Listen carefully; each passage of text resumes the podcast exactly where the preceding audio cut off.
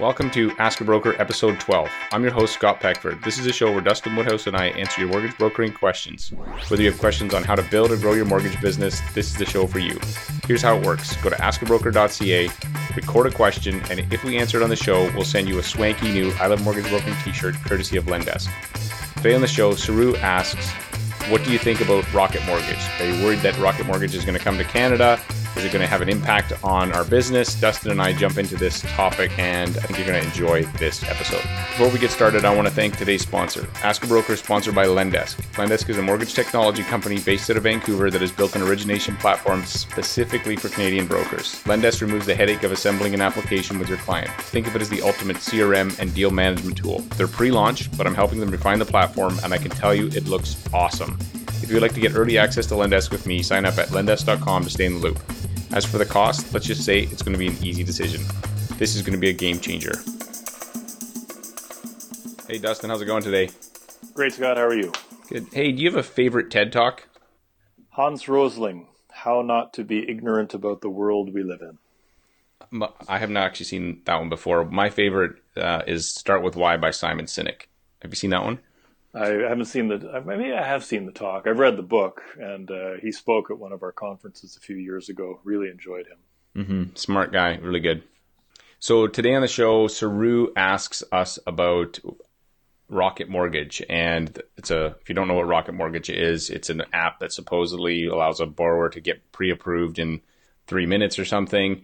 And he asks, well, let's listen to the question, and then we'll dive into what we our answers on it. So let's have a listen. Hey Dustin Scott, my name is Saru from Montreal, Canada. My question for you guys is about Quicken Loan Rocket. So as you guys know, is an app in the states right now. Eventually, it's gonna come to Canada. I'm pretty sure.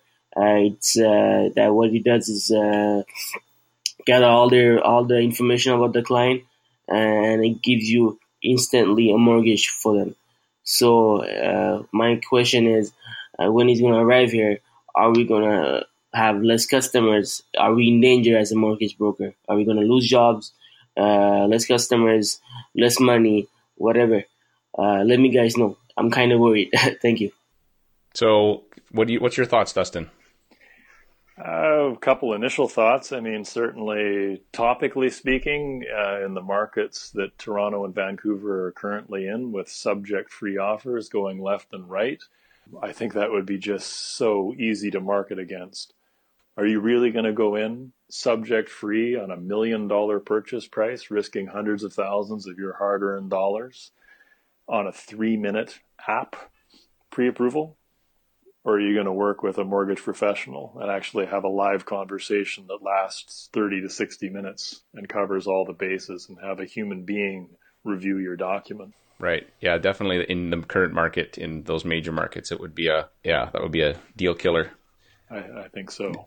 Um, so what are you, what are your thoughts on though the long term sort of prospects? I have some thoughts on this, but I wanted to get yours first. Well, I mean, I spend uh, a lot of my time trying to avoid uh, a lot of the headlines and the media and the the world is ending type stuff, um, and uh, I tend to try and focus on the challenges in front of me today, like getting John and Susan's mortgage file approved uh, you know, worrying about uh, an app like that coming down the pike at some point in the future, I, you know, I, I, I can't, I can't focus too much energy on that.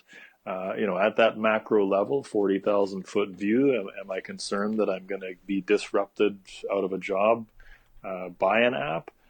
I'm not. I mean, there are some strong opinions uh, on both sides uh, of this debate, I suppose, but I do think that the majority of mortgage applications they are their own special snowflake. They don't fit a cookie cutter box, and real estate is not a cut and paste industry. It's it's it's, it's not or cut and dried, I should say. It's not as simple uh, as people think it is.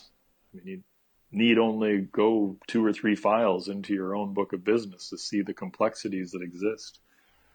I think the human touch is going to be required uh, for many years to come. Right. I love that. Snowflake mortgages. Somebody should get the domain. we treat you like a snowflake. I don't know. You could you could have like uh that um it's the guy from Frozen. Yeah. yeah. Olaf could be your your uh you know logo guy. Um, so my thinking is that I think fintech, which is using you know technology meshed with finance, is going to be a bigger part in the next five years. I think, but however, any of those improvements will also be available to the broker channel. So increased efficiencies, better underwriting software. I think all that's actually going to be, it's going to also help the individual broker. But I also think that if you look at what's happened in the financial planning world, so there's E-Trade, you can tra- you know do trades for seven bucks a pop, um, but that doesn't mean financial planners have now all shut up shop and they don't exist anymore. I think ultimately a mortgage is still a complicated financial product, and there's the people who focus on giving advice and can show value and add value to a transaction are still going to have lots of work. I think there's going to be a segment of the population that will gravitate towards this sort of online only experience, but I don't think it's the majority. I think it's going to be who I don't know what that number would be, but 20 to 30 percent. Just like not everybody wants to do e trade. Um, and so I think that we're going to have two. I think, and it's totally acceptable to be in either business model. Incidentally, I don't think that I don't think we should hate on people who are like, oh, that's your that's his business. So what? That's not my business. I don't care if someone else wants to run their business that way. Um, but I think that you have to decide which one you want to be in, which camp, and then put your you know effort and energy into being great at either one of those, whether it's the online experience or the you know advice and higher touch uh, uh, experience. But um, I don't think it's a uh, yeah. I, I don't worry about it at all. I think that yeah, that's going to come. But if you're excellent at what you do and you give good advice and you can show people how to, you're you're still going to get business. Like you're, but if you are only price, that's the only value proposition you have, you're probably screwed. So that's my you know two bits yeah, on that. Yeah, I agree. I mean, I think uh, you know the, the, the people who flow to that app will be people who are already using the online discount model. So it's probably a bigger threat to those guys. Uh, or there'll be people who feel like they're doing it themselves when they go to the bank and deal with the bank themselves anyway. So I don't think that existing broker clients are going to move in droves to something like that. I think existing broker clients realize the value in working with a broker and will continue to do so. Mm-hmm. And I think that obviously as time goes by, commissions will be compressed. I think in the you know in the coming years, but I think that the technology brokers who focus on adding value, who can integrate technology into their workflow, you, to, they'll be able. To, it's still going to be a very profitable business. It's not like it's we're going to be dead. I don't think in the next. Uh, and maybe, yeah, I don't think I don't think we'll be dead in the next five years. I think there's still lots of opportunity, and yeah, but yeah, but if that's your business, if you're you're in the online space, then be good at it. But um, that's not certainly not my focus, and I don't think it's yours either. Agreed.